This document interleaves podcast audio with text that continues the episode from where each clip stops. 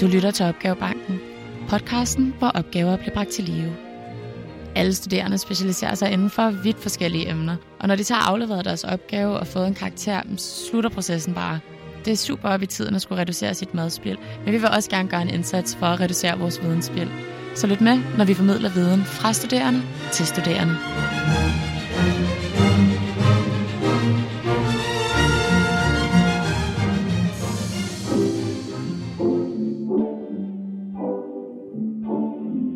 Beyonce's Beyonce. Beyonce. Beyonce. I'm Beyonce. I'm Beyonce. I am Beyonce always. Beyonce. Beyonce. Now give me Beyonce. Beyonce. Beyonce. Jay Z and Beyonce. Beyonce and Jay Z. Oh, rumors of Jay Z cheating on Beyonce. And Beyonce just stands there. Hold up, they don't love you like I love you. Slow down, they don't love you like I love you. Back up, they don't love you like I love you. Step down, Beyoncé Giselle Knowles Carter er en af vores tids største popikoner. Udover at være verdens ukronede popdronning, er Queen Bee ikke bleg for at være hverken personlig eller politisk i sine produktioner. Dette faktum blev manifesteret i hendes kunstneriske album Lemonade, som landede den 23. april 2016, hvor dette surprise release indtog verden med storm og kom på alles læber. Medierne fordybede sig i Lemonades angivelige hævnmotiv på baggrund af ægtemand Jay-Z's berygtede utroskab. Men hvad rummede albummet ellers? Dette undersøger Opgavebanken i dag. They don't love you like I love you. Can't you see there's no other man above you? What a wicked way to treat the girl that loves you. Og velkommen til dig, Katrine. Du er 25 år og har læst medievidenskab på Syddansk Universitet. Og du er herinde i dag, fordi du har valgt at skrive en bachelor om Beyoncés album Lemonade. Hvorfor har du valgt at skrive om Beyoncé? Ja, jeg, altså mange tænker jo nok, at øh, der sidder en kæmpe Beyoncé-fan, og, øh, og så vælger man at skrive om øh, Beyoncé, men faktisk kom det sig af et andet podcast, som øh, jeg hørte, Lucio Doom, der laver politikens poptillæg, Super fed hvor de, podcast. ja, en rigtig, øh, virkelig en øh, anbefaling. I forbindelse med udgivelsen her i april øh, 2016, øh, lavede, øh, altså havde det her album oppe, og der gik det ligesom op for mig, at okay, der har vi altså med en øh, popudgivelse at gøre, som har mere at byde på, end bare at være spyttet ud af en eller anden maskine. Altså, der har vi med et kunstnerisk værk at gøre, som har noget på hjerte. Og så har jeg en, øh, så havde jeg på Syddansk en øh, super fed professor, der hedder øh, Rikke Schubert, som interesserer sig ret meget for kvinder og øh, populærkultur, og har skrevet bøger om øh, kvinderne i Game of Thrones, og øh, hvad for nogle øh, messias-symboler, der er i actionfilm, og sådan. Hun er helt vild til sådan nogle ting der. Så, øh, så jeg tænkte, okay, der må kunne findes noget her. Teori. Opgavens videnskabelige fundament. Men hele din øh, analyse, den bygger du på den hermeneutiske analysemetode af Martin Heidegger. Mm. Og hvad er det lige den slags metode, den går ud på? Kan du forklare mig det? Ja, altså hermeneutik i det hele taget er jo, har jo noget med sådan fortolkninger at gøre. Men Martin Heidegger har så ligesom bygget lidt videre på den og introducerer det her med, at, at for at inddrage sin forforståelse for en masse ting, vil så opnå en større forståelse af et værk. Og det tænker jeg, altså i Lemonade er der sindssygt mange øh, symboler, både øh, i teksterne og i øh, det visuelle. Så det er umuligt ikke at inddrage en eller anden form for forforståelse af nogle af alle de her symboler og tegn og, og billeder, og man har også selv jo en forforståelse af Beyoncé som fænomen, så det er lidt, det synes jeg ikke, man kunne komme udenom. Alle de her ting, der ligesom påvirker værket, og øhm, i forbindelse med hele øh, sådan den her måde at bruge sin forforståelse på, ligger der også noget i, altså i tolkningen af de billeder, der ligesom er. Der er jo, Lemonade er både et auditivt album, men der er også et visuelt album, som er en film, hvor alle numrene indgår, men der er også noget omkringliggende jeg, jeg brugte også øh, Roland Barth, altså, øh, som snakker meget om billeder, og øh, der øh, Roland Barth er lidt det her med, at øh, man har ser noget på et denotativt plan, altså man ser et træ. Konnotativt bruger du ligesom din forforståelse til at ligesom tolke de konnotationer, der er ved et træ, altså livets træ, natur. Du ser ligesom nogle andre ting i det her træ, end bare et træ. Ja, og, og derfor valgte jeg også at og inddrage Roland Barthes i, øh, i hele det metodiske arbejde. Og udover at bruge den hermeneutiske cirkel og Roland Barthes øh, billedanalyse, så bruger du også psykiatrisk teori. Mm. om sorg. Kan du fortælle noget mere om det? Ja, det er den her øh, øh, psykiater Elisabeth Kübler-Ross, som øh, har lavet en teori omkring, at sorg hos døende kan inddeles i fem stadier. Hun har simpelthen sat sig ned og talt med en masse, der har fået, øh, fået at vide, at de er døende. Og så ligesom analyseret det frem til de her fem stadier. Og man kan lidt pege det ud på, at man også godt kan øh, bruge den her sovfase i løbet af sådan post et breakup, mm. hvorfor det også er lidt relevant for måske Lemonade. Første fase har med øh, fornægtelse og isolation at gøre. Der øh, prøver den døende at øh, få, en- få en anden læge til at kigge på sig, eller øh, man kan ligesom ikke rigtig forstå, at man er blevet sat i den her situation, og man isolerer sig på en eller anden måde fra omverdenen, fordi man bliver øh, sådan mærkelig manisk. Ikke? I et parforhold, hvis man lige har fået at vide, øh, vi to skal ikke være sammen mere, så kan man måske godt relatere til, at man nægter til at starte med. Nej, jo, vi skal, og sådan noget. Det skal vi ikke. Og det er lidt det samme her. Anden stadie, der kommer efter øh, isolation og fornægtelse af vrede, simpelthen dybtfølt anger over den situation, man er havnet i, og det kan man også sige gælder både for en døende og for en, der lige er blevet forladt. At man på sådan en irrationel måde simpelthen bare er gennemgående vred på, øh, på alt og på alle. Tredje stadie har med er sådan lidt sjovt, et, et, et lidt sjovt ord, man ikke bruger så tit, men købslåenhed. Og øh, hvis man kan give et godt eksempel, så er det meget sådan, hvis man forestiller sig at være teenager igen, du har fået at vide, at du må ikke komme til fest på fredag, så prøver man ligesom at øh, gøre alt muligt godt. Man tømmer opvaskemaskinen, man gør rent på sit værelse, man gør alt muligt for ligesom at stille sig i bedre lys over for noget andet, sådan, så man måske kan få gevinsten. I Kybler Rosses tilfælde, at man kan blive helbredt. I parforholdet måske, at man kan få den mistet tilbage. Eller som teenager, man kan få lov til at gå på, til fest på fredag. Fjerde stadie, øh, efter den her købslåenhed, der kommer så måske det sværeste stadie, nemlig øh, depressionen, som kan vare rigtig lang tid. Men det femte stadie er så øh, acceptering. At øh, man, man accepterer, at det er sådan her landet ligger, og man begynder at affinde sig med, at det er ens skæbne.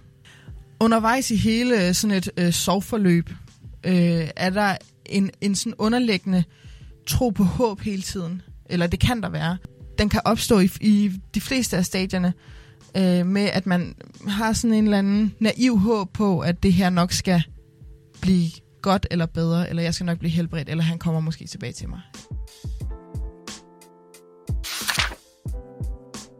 Analyse. Opgavens undersøgende del.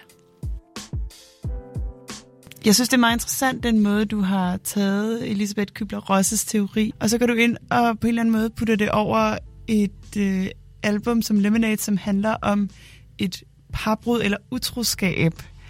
Ja. Hvordan kodede du de to ting sammen? Ja, nu skal vi måske først sige, at det er øh, især pressen, sladderpressen, der har været øh, op og køre over det her, om det nu er utroskab eller ej, fordi øh, der havde været spekulationer omkring, at Jay-Z havde været Beyoncé utro, og så var der nogen, der ligesom tog Lemonade-albummet som et svar på det, eller beviset over alle beviser. Øhm, men der er, der er ting i værket, der indikerer, at det her har, med utroskab at gøre. Altså bare, øh, når hun siger, øh, anslaget for hele filmen er, are you cheating on me? Coil deep was the need to know. Are you cheating on me? Are you cheating on me?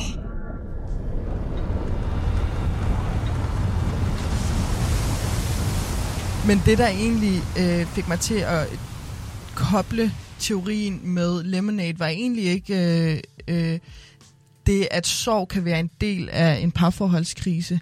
Det var øh, meget nøgternt at øh, dele af nogle af de stadier, som Kybler Ross præsenterer, optræder faktisk også som kapitler i Lemonade. For eksempel vrede og fornægtelse. Så jeg tænkte, okay, jamen hvis, hvis de her fem stadier er et, et øh, stadier af sorg, hvad er de her 11 stadier, som bliver præsenteret i Lemonade så? Så det var en, der, det var nærmest lidt noget, der lå til højre benet. Ja, det altså lidt, og det er fantastisk at finde sådan nogle teorier, hvor man tænker, det passer jo som fod i hose øh, øh, til, til det her arbejde. Men nu har du også lidt været inde på, at du nævner noget med en film og sådan noget. Og for sådan til mig, der var lidt udforstående, før jeg ligesom mm. gav mig i kast med din opgave. Så, øh, så vi snakker om et album. Hvorfor begynder du så at snakke om en film? Ja, altså for det bliver øh, lige pludselig, øh, uden varsel, dukker det bare op på den øh, streamingtjeneste, der hedder, øh, musikstreamingtjeneste, der hedder Tidal, som Beyoncé og Jay-Z er medejere af, hvor der øh, kommer 12 stykker musik og en times lang film. Den her film, som primært er sådan det, der jeg har taget udgangspunkt i, øh, men det indeholder jo selvfølgelig alle musiknummerne, men det her visuelle album er så inddelt i 11 kapitler, hvoraf det er nogle af de 11 kapitler, der ligesom stemmer overens med nogle af de øh, stadier af sorg, som Kybler Ross præsenterer. Hvis man skal sige lidt om, hvad et visuelt album er, så er der måske nogen, der har set, øh, øh, hvad hedder det, The Wall af Pink Floyd.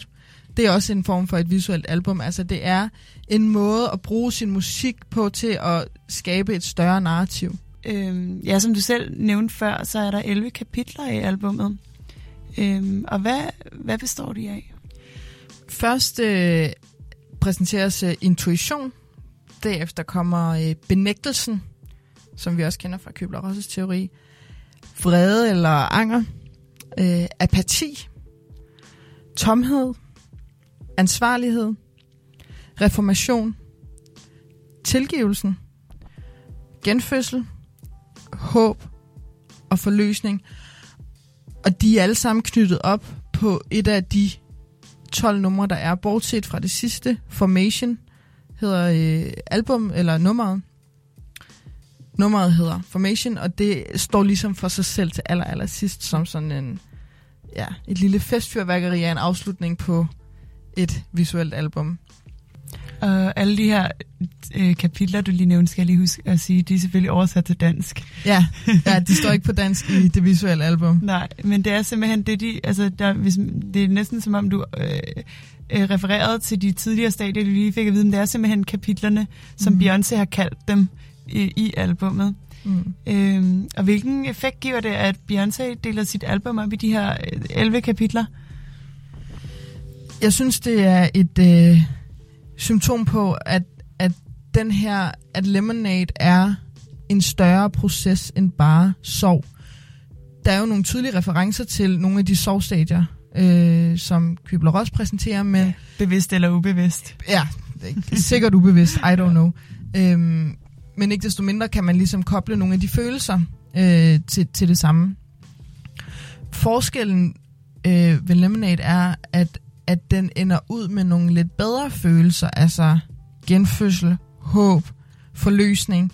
Øh, og, og det synes jeg vidner om, at der er noget andet på spil her. Det er ikke bare en sorgproces, det er også en, ja, en, en genfødsel af noget. Om det så er en genfødsel af øh, en som individ, om det er et genfødsel af parforholdet, det kan man jo så diskutere. Men i hvert fald er det en større proces øh, over en personlig krise på en eller anden måde. Eller en parforholdskrise. En krise. Men kan du hurtigt forklare os, hvad Lemonade-albummet egentlig går ud på? Jeg synes, man kan stille det op på øh, både et mikro- og et makroniveau faktisk. Fordi det, for mig at se handler det om flere ting. På øh, mikroniveau, der er det, vi har med den her øh, personlige krise at gøre. Utroskab, øh, øh, den, det her had og, øh, og vreden over, øh, at, at nogle andre øh, ligesom er på vej væk, og man mister øh, forholdet til nogen.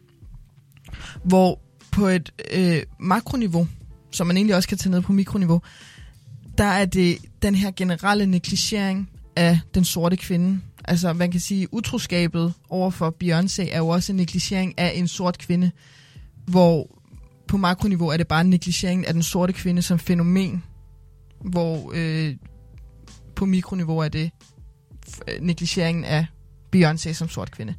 Øhm, Ja, og hvordan ser man på det visuelle album, at øh, hun giver en makrokommentar, altså en social kommentar til det samfund, som hun, øh, som hun også skriver til? det synes jeg bliver meget tydeligt meget i, i de, nogle af de referencer, hun bruger, øh, som måske ikke er, er tydelige for det blotte øje, men som hvis man går lidt dybere ind i det, er meget tydelige. Øhm, hun bruger for eksempel øh, en britisk digter, som har rødder i Afrika, der hedder Washington Shire, som, som sådan skriver, nogle, skriver poesi, der ligesom repræsenterer sorte kvinder øh, og, og, og kvinder i det hele taget.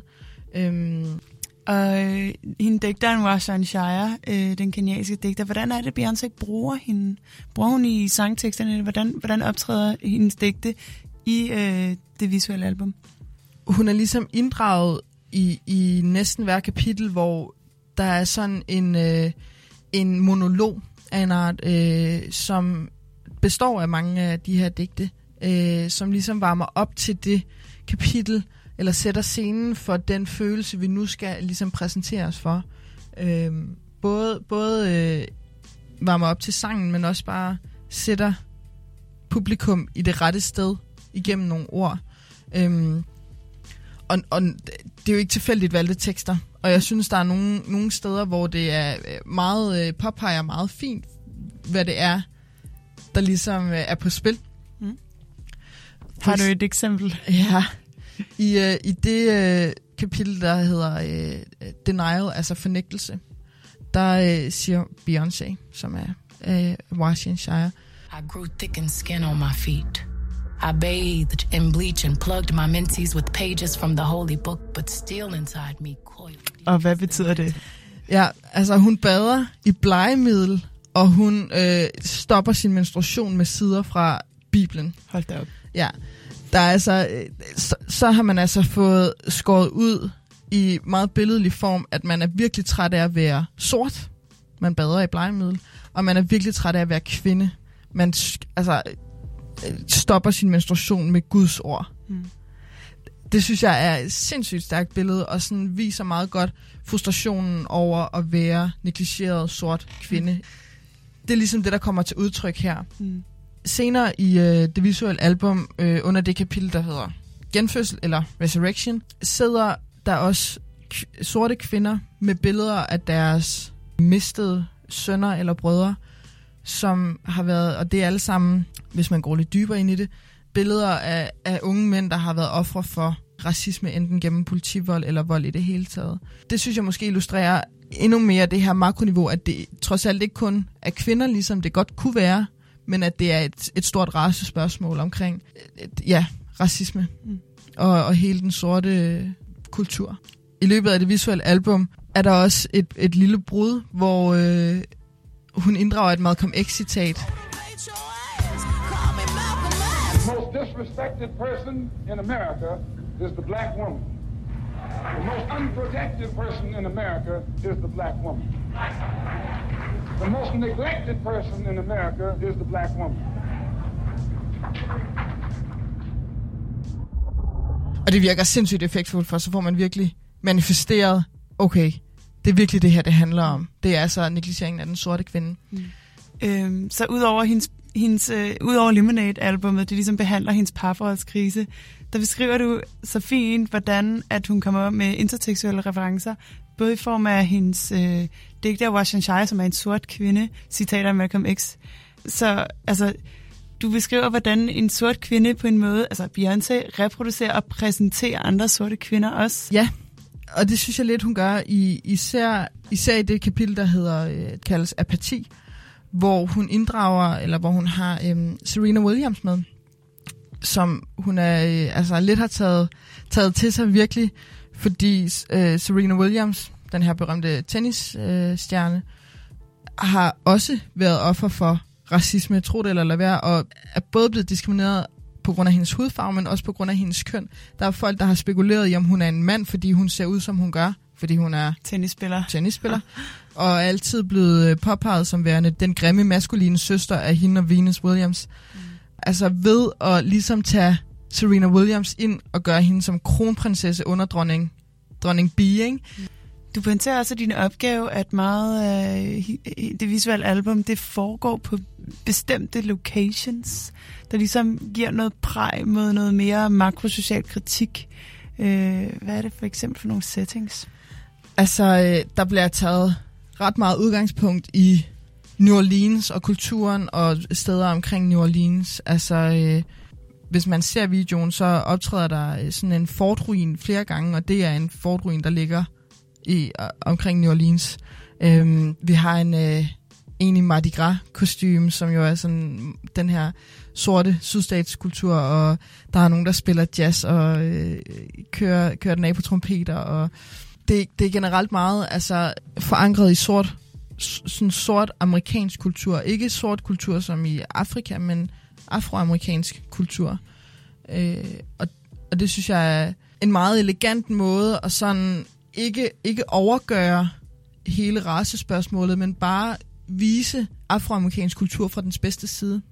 Og bruge den effektivt til at øh, sætte en scene for, hvor man er og hvad, hvor man gerne vil hen. I kølvandet på det her album kan jeg huske især, at der var ekstremt meget fokus på Jay-Z og Beyoncés privatliv, og var han hende utro, var han, han hende ikke utro. Men som du påpeger i din opgave, så har videoen meget fokus på det her makrosociale niveau, og en, nogle samfundskommentarer.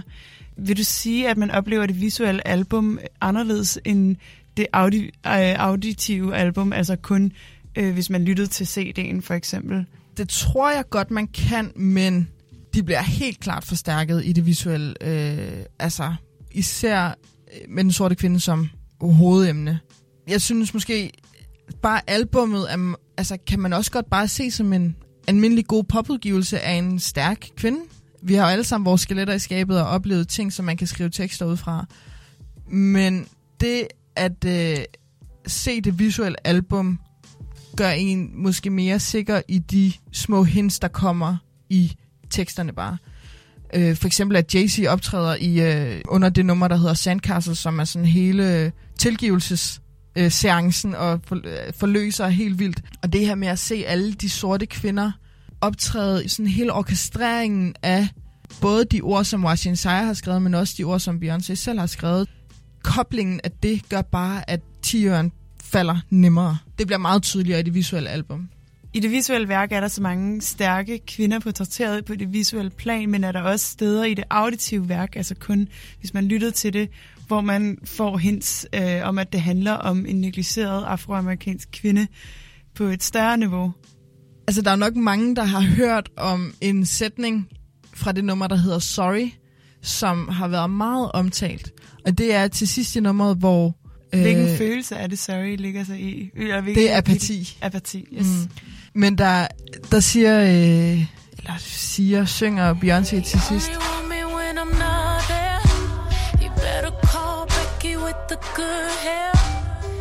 Der sagde pressen, yes, det er der, den er. Det er Becky, han har været sammen med. Der kan man jo så sige, pressen har taget det denotative niveau. Hun siger, øh, ring til Becky with the good hair. Mm. Hvor hvis man tænker lidt over, hvad for nogle konnotationer der er i navnet Becky, Becky bliver lidt den her øh, klassiske hip-hop-rap-reference øh, omkring den blonde, hvide kvinde. Det er altså måske den ultimative negligering af den sorte kvinde. Altså, den sorte mand har forladt den sorte kvinde for at call Becky with the good hair. Det er lige, så, så, når du snakker om Roland Barthes, det er denotative og konnotative niveau. Det denotative niveau, så er det bare et navn, Becky. Mm. Men når vi snakker om det konnotative univers, vores forestillingsunivers, hvis man er inde i rappen, så ved man også, at Becky er den der klassiske white girl-reference. Mm. Oh my god, Becky. Look at her butt. butt. Oh my god, Becky, look at her butt. Hello? Hi, Becky. Hi, how are you? I'm fine. How are you? Fine. Can Miss Becky please raise her hand, bro? I need some of that good head right now, bro. I need that Becky. I'm on this liquor, oh so heavy. De her 11 kapitler i øh, albummet, de ligger sig jo som sagt, øh, de ligger sig op af de stadier, som Kübler-Ross har observeret hos den døende patient. Hvordan, hvordan koblede du de to ting sammen? Altså, hvordan kan man direkte se, at de fem stadier, som Kübler-Ross øh, opstiller hos en søvne, øh, hvordan kan de kobles over på Beyoncés 11 kapitler?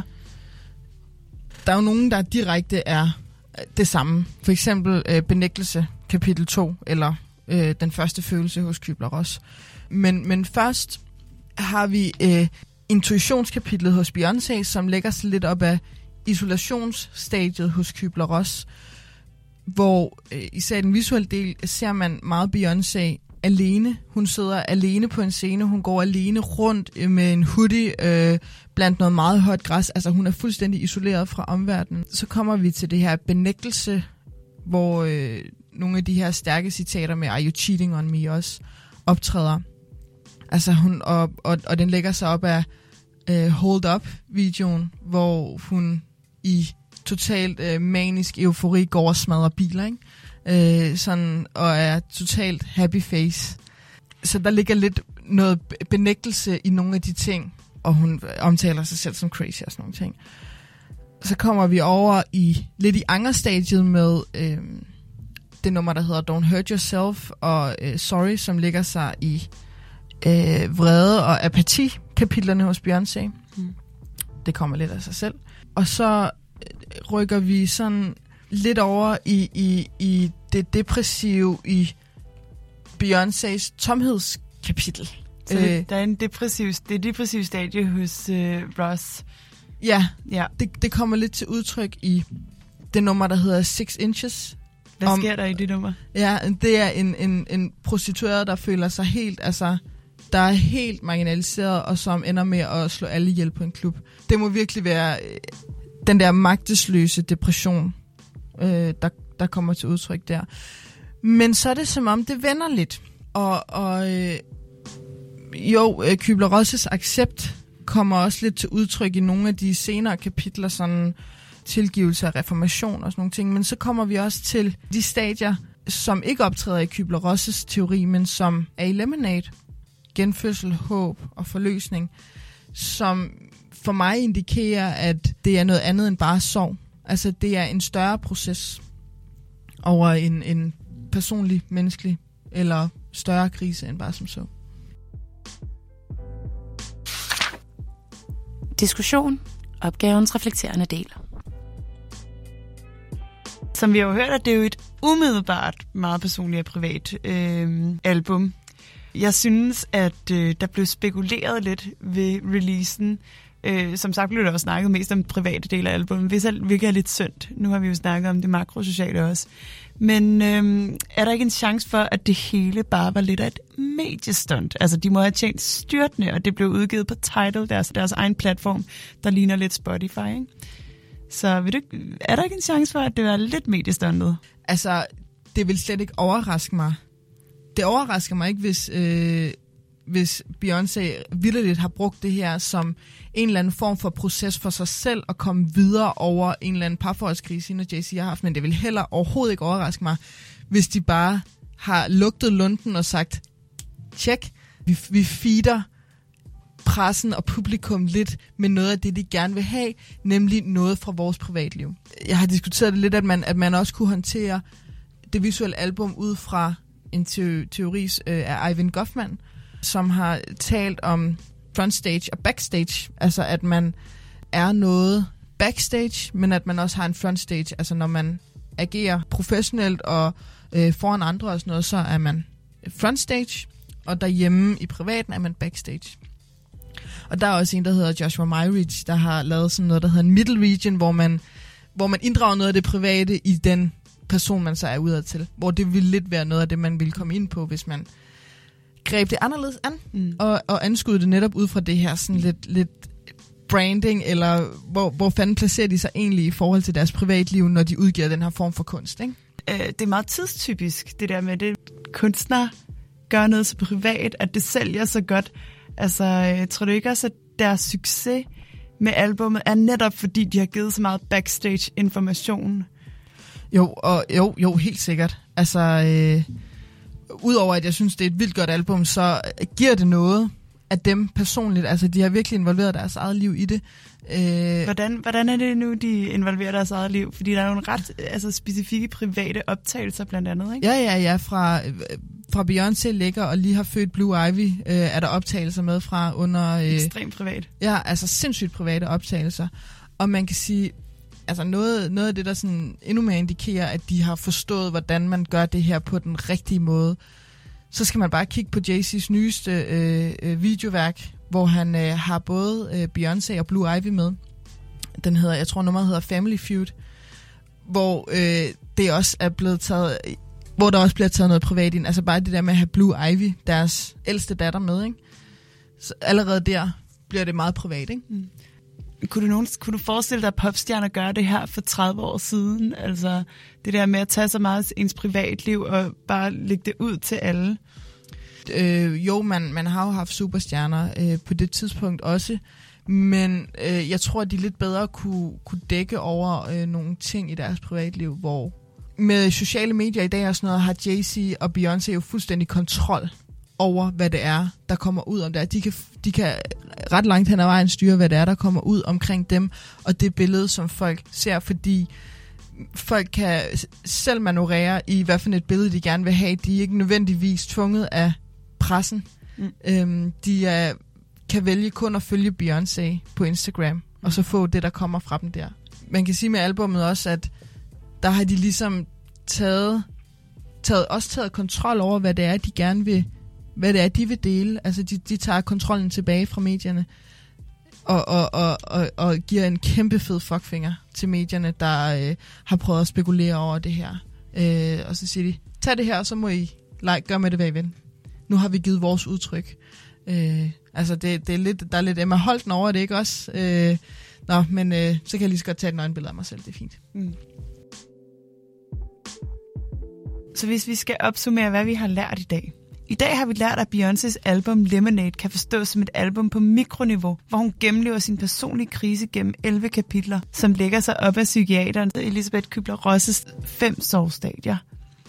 Albummet er også et visuelt album, og dens visuelle side understøtter og forstærker albumets makrosociale niveau i sin kommentar om den negligerede afroamerikanske kvinde. Albummet benytter sig af mange stærke intertekstuelle referencer, som skal forstås på et konnotativt plan. Referencerne peger ud mod den verden, som omgiver værket, og Martin Heideggers hermeneutiske metode inddrager ens forforståelse af verden i ens tolkning af værkets mening. Igennem Lemonade formår Beyoncé både at bearbejde sin egen sorg, men også at reflektere over sin sorg over samfundets negligering af den sorte kvinde.